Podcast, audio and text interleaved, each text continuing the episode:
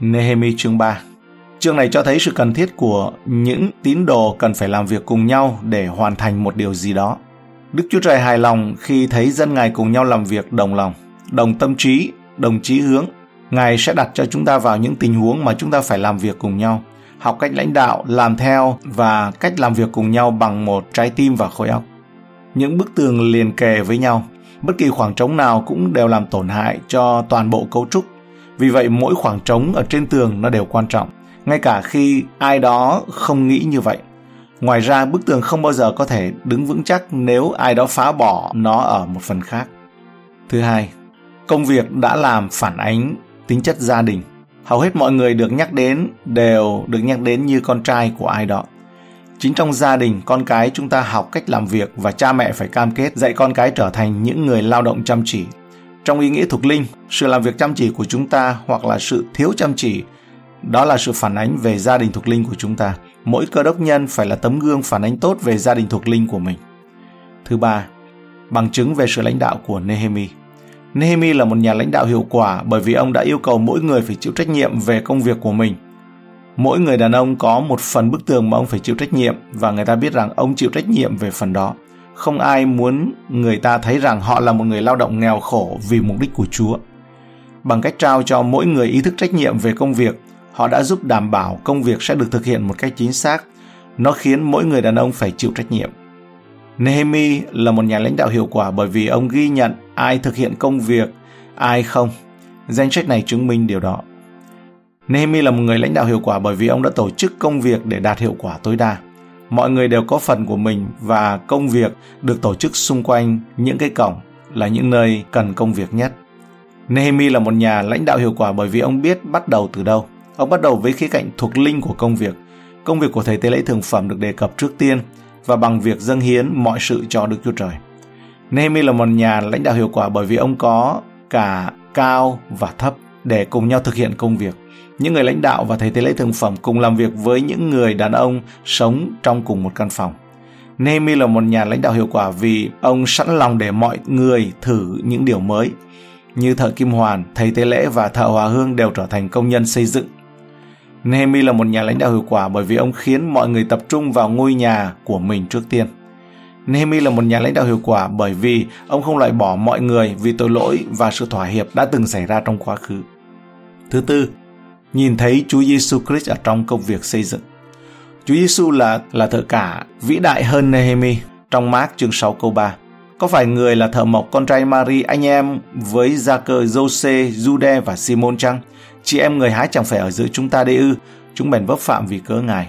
Giăng chương hai câu mười chín. Đức Chúa Giêsu đáp rằng hãy phá đền thờ này đi, trong ba ngày ta sẽ dựng lại. Một Cô-rinh-tô chương ba câu chín.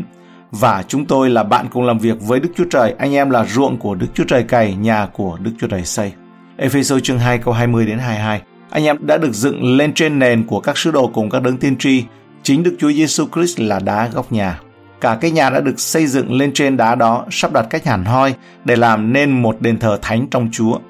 Ấy anh em cũng nhờ Ngài mà được dự phần vào nhà đó, đang trở nên nhà ở của Đức Chúa Trời trong Thánh Linh. Một Phi-e-rơ chương hai câu năm. Anh em cũng như đá sống được xây nên nhà thiêng liêng, làm chức tế lễ thánh, đặng dâng của tế lễ thiêng liêng nhờ Đức Chúa Giêsu Christ mà đẹp ý Đức Chúa Trời.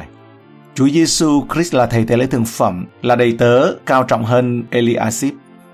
Chúa Giêsu là đấng Mêsi, đấng được sinh ra nhờ công việc xây dựng bức tường và thiết lập an ninh cho dân tộc dễ bị tổn thương của Đức Chúa Trời. Nehemi chương ba. Chương này nói về sự xây dựng tường thành Giê-ru-sa-lem. Câu một đến câu hai. Eliashib, thầy tế lễ thường phẩm, trỗi dậy với các anh em mình là những thầy tế lễ và xây cất cái cửa chiên. Chúng biệt nó riêng ra thánh và đặt hai cánh cửa. Chúng biệt nó riêng ra thánh cho đến tháp Mea, chữ Mea có nghĩa là một trăm, và cho đến tháp Hananel, kế Eliashib, người thành Jericho xây cất, kế chúng Saku, con trai của Imri xây cất. Bản dịch mới thì nói những cái chữ xây cất ấy là khởi công xây dựng lại, hay xây dựng phần kế tiếp. Kế xây dựng thì là xây dựng phần tiếp theo. Nehemi chương ba nói về công việc, cách những con người tham gia và thực hiện công việc cùng nhau dưới sự điều phối và lãnh đạo của Nehemi và xây cất cái cửa chiên hay là xây lại cái cổng chiên. Bản dịch mới nói như vậy. Công trình được mô tả có liên quan đến các cổng của tường thành. Các cổng là điểm ra vào quan trọng của thành phố và là nơi có nhiều khả năng chứng kiến cuộc tấn công của kẻ thù nhất. Vì vậy, công việc bắt đầu ở mỗi cổng và bắt đầu xây dựng từ đó. Cổng chiên được đặt tên như vậy vì đây là cổng nơi những người chân chiên mang đàn chiên đến bán. Cho đến cách đây vài năm, cánh cổng này vẫn được sử dụng cho mục đích tương tự ở Giê-ru-sa-lem. Eliashib, thầy tế lễ thực phẩm, đây là người công nhân xây dựng đầu tiên được nhắc đến. Ông đứng lên làm công việc cùng với các thầy tế lễ khác và họ cùng nhau xây dựng lại cổng chiên và phần tường thành gần đó. Thầy tế lễ thượng phẩm Eliashib đã hành động như một người lãnh đạo tin kính. Ông đã đi trước công việc và làm gương. Ông không hành động như thể mình quá thuộc linh trước công việc khó khăn để xây lại những bức tường. Nếu bạn là người lãnh đạo, những người khác sẽ nhìn bạn chăm chú và noi gương bạn. Nếu bạn làm việc chậm, họ cũng sẽ như vậy. Nếu bạn đầy chán nản với nghi ngờ, họ sẽ noi theo. Có lý do chính đáng tại sao Eliashib được nhắc đến lần đầu tiên và tại sao phần còn lại của chương này lại chứa đầy tên của hơn năm mươi người khác đã noi gương ông trong công trình. Thật tuyệt vời, thầy tế lễ thượng phẩm đầy tớ tên là Eliashib là một hình ảnh đẹp đẽ về thầy tế lễ thượng phẩm hầu đến của chúng ta, đấng đã có và hiện có là đầy tớ cuối cùng, Chúa Giêsu Christ, đấng Messi. Biệt nó riêng ra thánh, ý tưởng đằng sau sự thánh hiến là thừa nhận một điều gì đó đặc biệt được biệt riêng ra để tôn vinh phục vụ Chúa. Những cổng thành này được đặc biệt làm cho Chúa. Nehemi và Eliashib biết rằng Đức Chúa Trời muốn mọi thứ được biệt riêng cho Ngài, kể cả những bức tường và cổng thành. Vì công tác đầu tiên được biệt riêng cho Đức Chúa Trời nên đó là cách để họ nói tất cả công tác này đều thuộc về Ngài. Lạy Chúa, đây là một công việc đặc biệt được thực hiện cho Ngài. Đây là bí quyết tuyệt vời để có được niềm vui và sự thành công trong cuộc sống. Cô-lô-se chương ba câu mười bảy nói rằng: Mặc dầu anh em nói hay làm cũng phải nhân danh Đức Chúa Giêsu mà làm mọi điều, nhờ Ngài mà tạ ơn Đức Chúa Trời là Đức Chúa Cha. Câu hai. Kế Eliashib, người thành Jericho xây cất kế chúng. Công việc của mỗi người đều quan trọng và mặc dầu những người này không làm công việc xây cổng, nhưng họ đã làm công việc quan trọng là xây dựng những bức tường bảo vệ và an ninh cho Jerusalem. Mỗi người hoặc là những gia đình được trao trách nhiệm cá nhân về công việc của họ. Câu ba. Con cháu của Sena xây cất cửa cá, chúng đặt khuôn và tra cánh, chốt với then nọ. Cổng này có tên như vậy vì có chợ cá gần đó. Các con trai của Hane, Hasenaa lo xây lại cổng thành trong khi những người khác giúp đỡ. Câu bốn đến câu năm.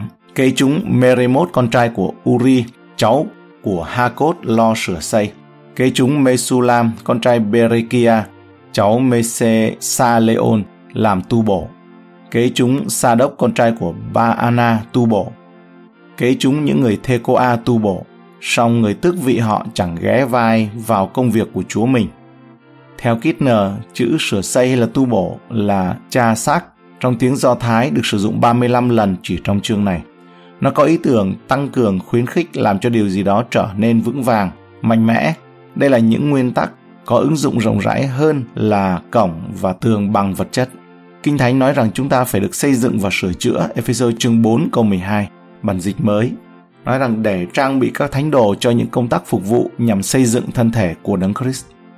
Đức Chúa Trời nói mục đích của hội thánh là trang bị cho các thánh đồ và ý tưởng đằng sau việc trang bị là chuẩn bị, củng cố và đào tạo ra một điều gì đó để được sử dụng. Chúng ta đến với nhau với tư cách là những cơ đốc nhân để củng cố lẫn nhau, khiến chúng ta trở nên mạnh mẽ và có thể sống cho Chúa Giêsu và phục vụ Ngài bên ngoài các buổi nhóm của hội thánh.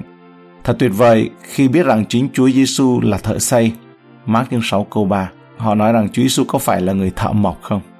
Trong tất cả các nghề mà con Đức Chúa Trời có thể chọn thì Ngài đã chọn nghề xây dựng.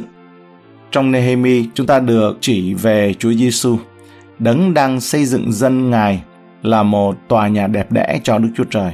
một Cô-rinh-tô chương ba câu chín. Và chúng tôi là bạn cùng làm việc với Đức Chúa Trời, anh em là ruộng Đức Chúa Trời cày, nhà của Đức Chúa Trời xây. Ê-phê-sô chương hai câu hai mươi đến hai mươi hai. Anh em đã được xây lên trên nền của các sứ đồ cùng các đấng tiên tri, chính Đức Chúa Giêsu Christ là đá góc nhà. Cả cái nhà đã dựng lên trên đá đó, sắp đặt cách hẳn hoi để làm nên một đền thờ thánh trong Chúa. Ấy anh em cũng nhờ Ngài mà được dự phần vào nhà đó, đang trở nên nhà ở của Đức Chúa Trời trong Thánh Linh. một Phi-rơ chương hai câu năm. Và anh em cũng như đã sống được xây nên nhà thiêng liêng, làm chức tế lễ thánh đặng dâng của tế lễ thiêng liêng, nhờ Đức Chúa Giêsu Christ mà đẹp ý Đức Chúa Trời. câu năm. Kế chúng những người Thê-cô-a tu bổ. Người Thê-cô-a đã làm công việc của họ. Người dân thành phố Thê-cô-a rất sẵn lòng làm việc, nhưng giới quý tộc của họ lại không gánh vác công việc của chúa mình. Phần lớn mọi người đều tham gia, nhưng không phải tất cả mọi người. Những người quý tộc đến từ thành phố Thê-cô-a này cho rằng họ không cần phải làm việc chăm chỉ nên đã không tham gia.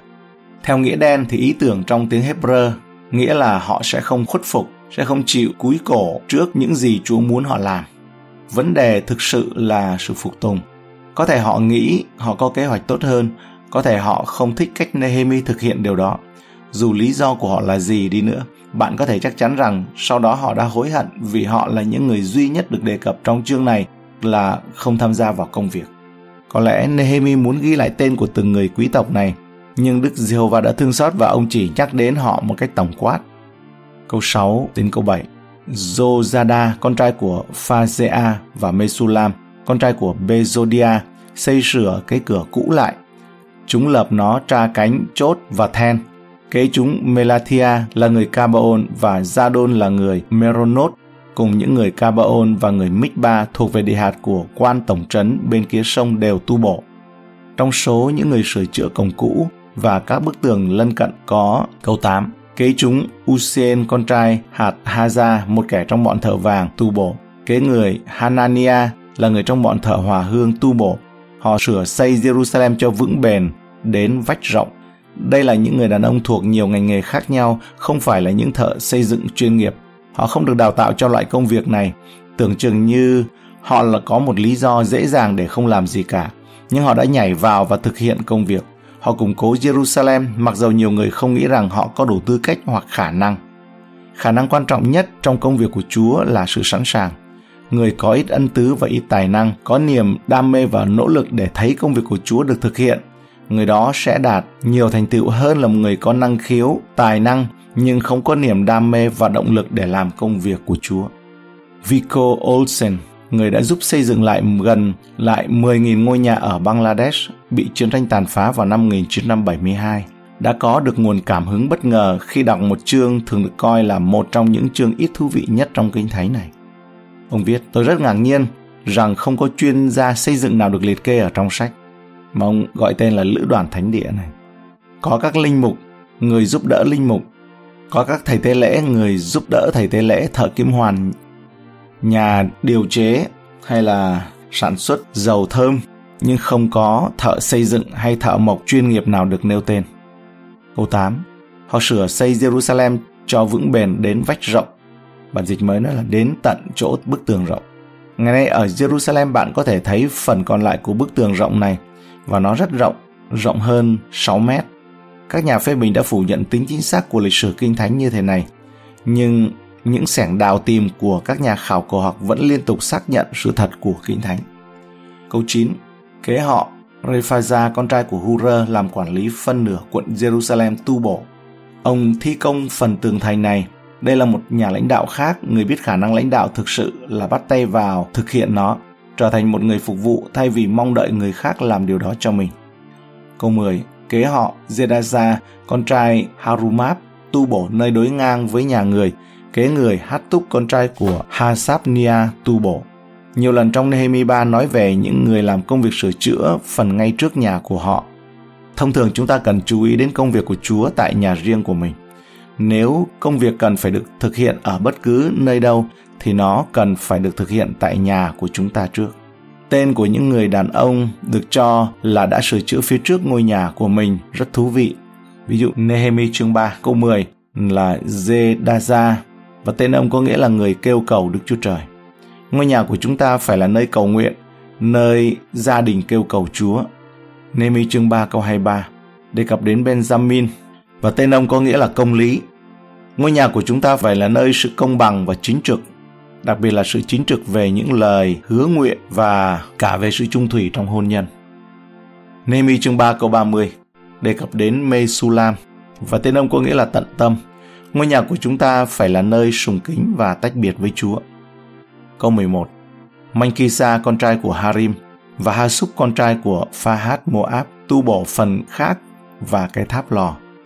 Người đàn ông này được nhắc đến ở trong Isra chương mười câu ba mươi mốt với tư cách là một trong những người đàn ông đã phải đối mặt với Isra vì tội lấy vợ ngoài đạo. Đó là chuyện đã xảy ra nhiều năm trước đó. Nên Manchisa đã làm mọi việc hòa thuận lại, ổn lại với Đức Chúa Trời. Và bây giờ nhiều năm sau, ông đã hầu việc Ngài tích cực.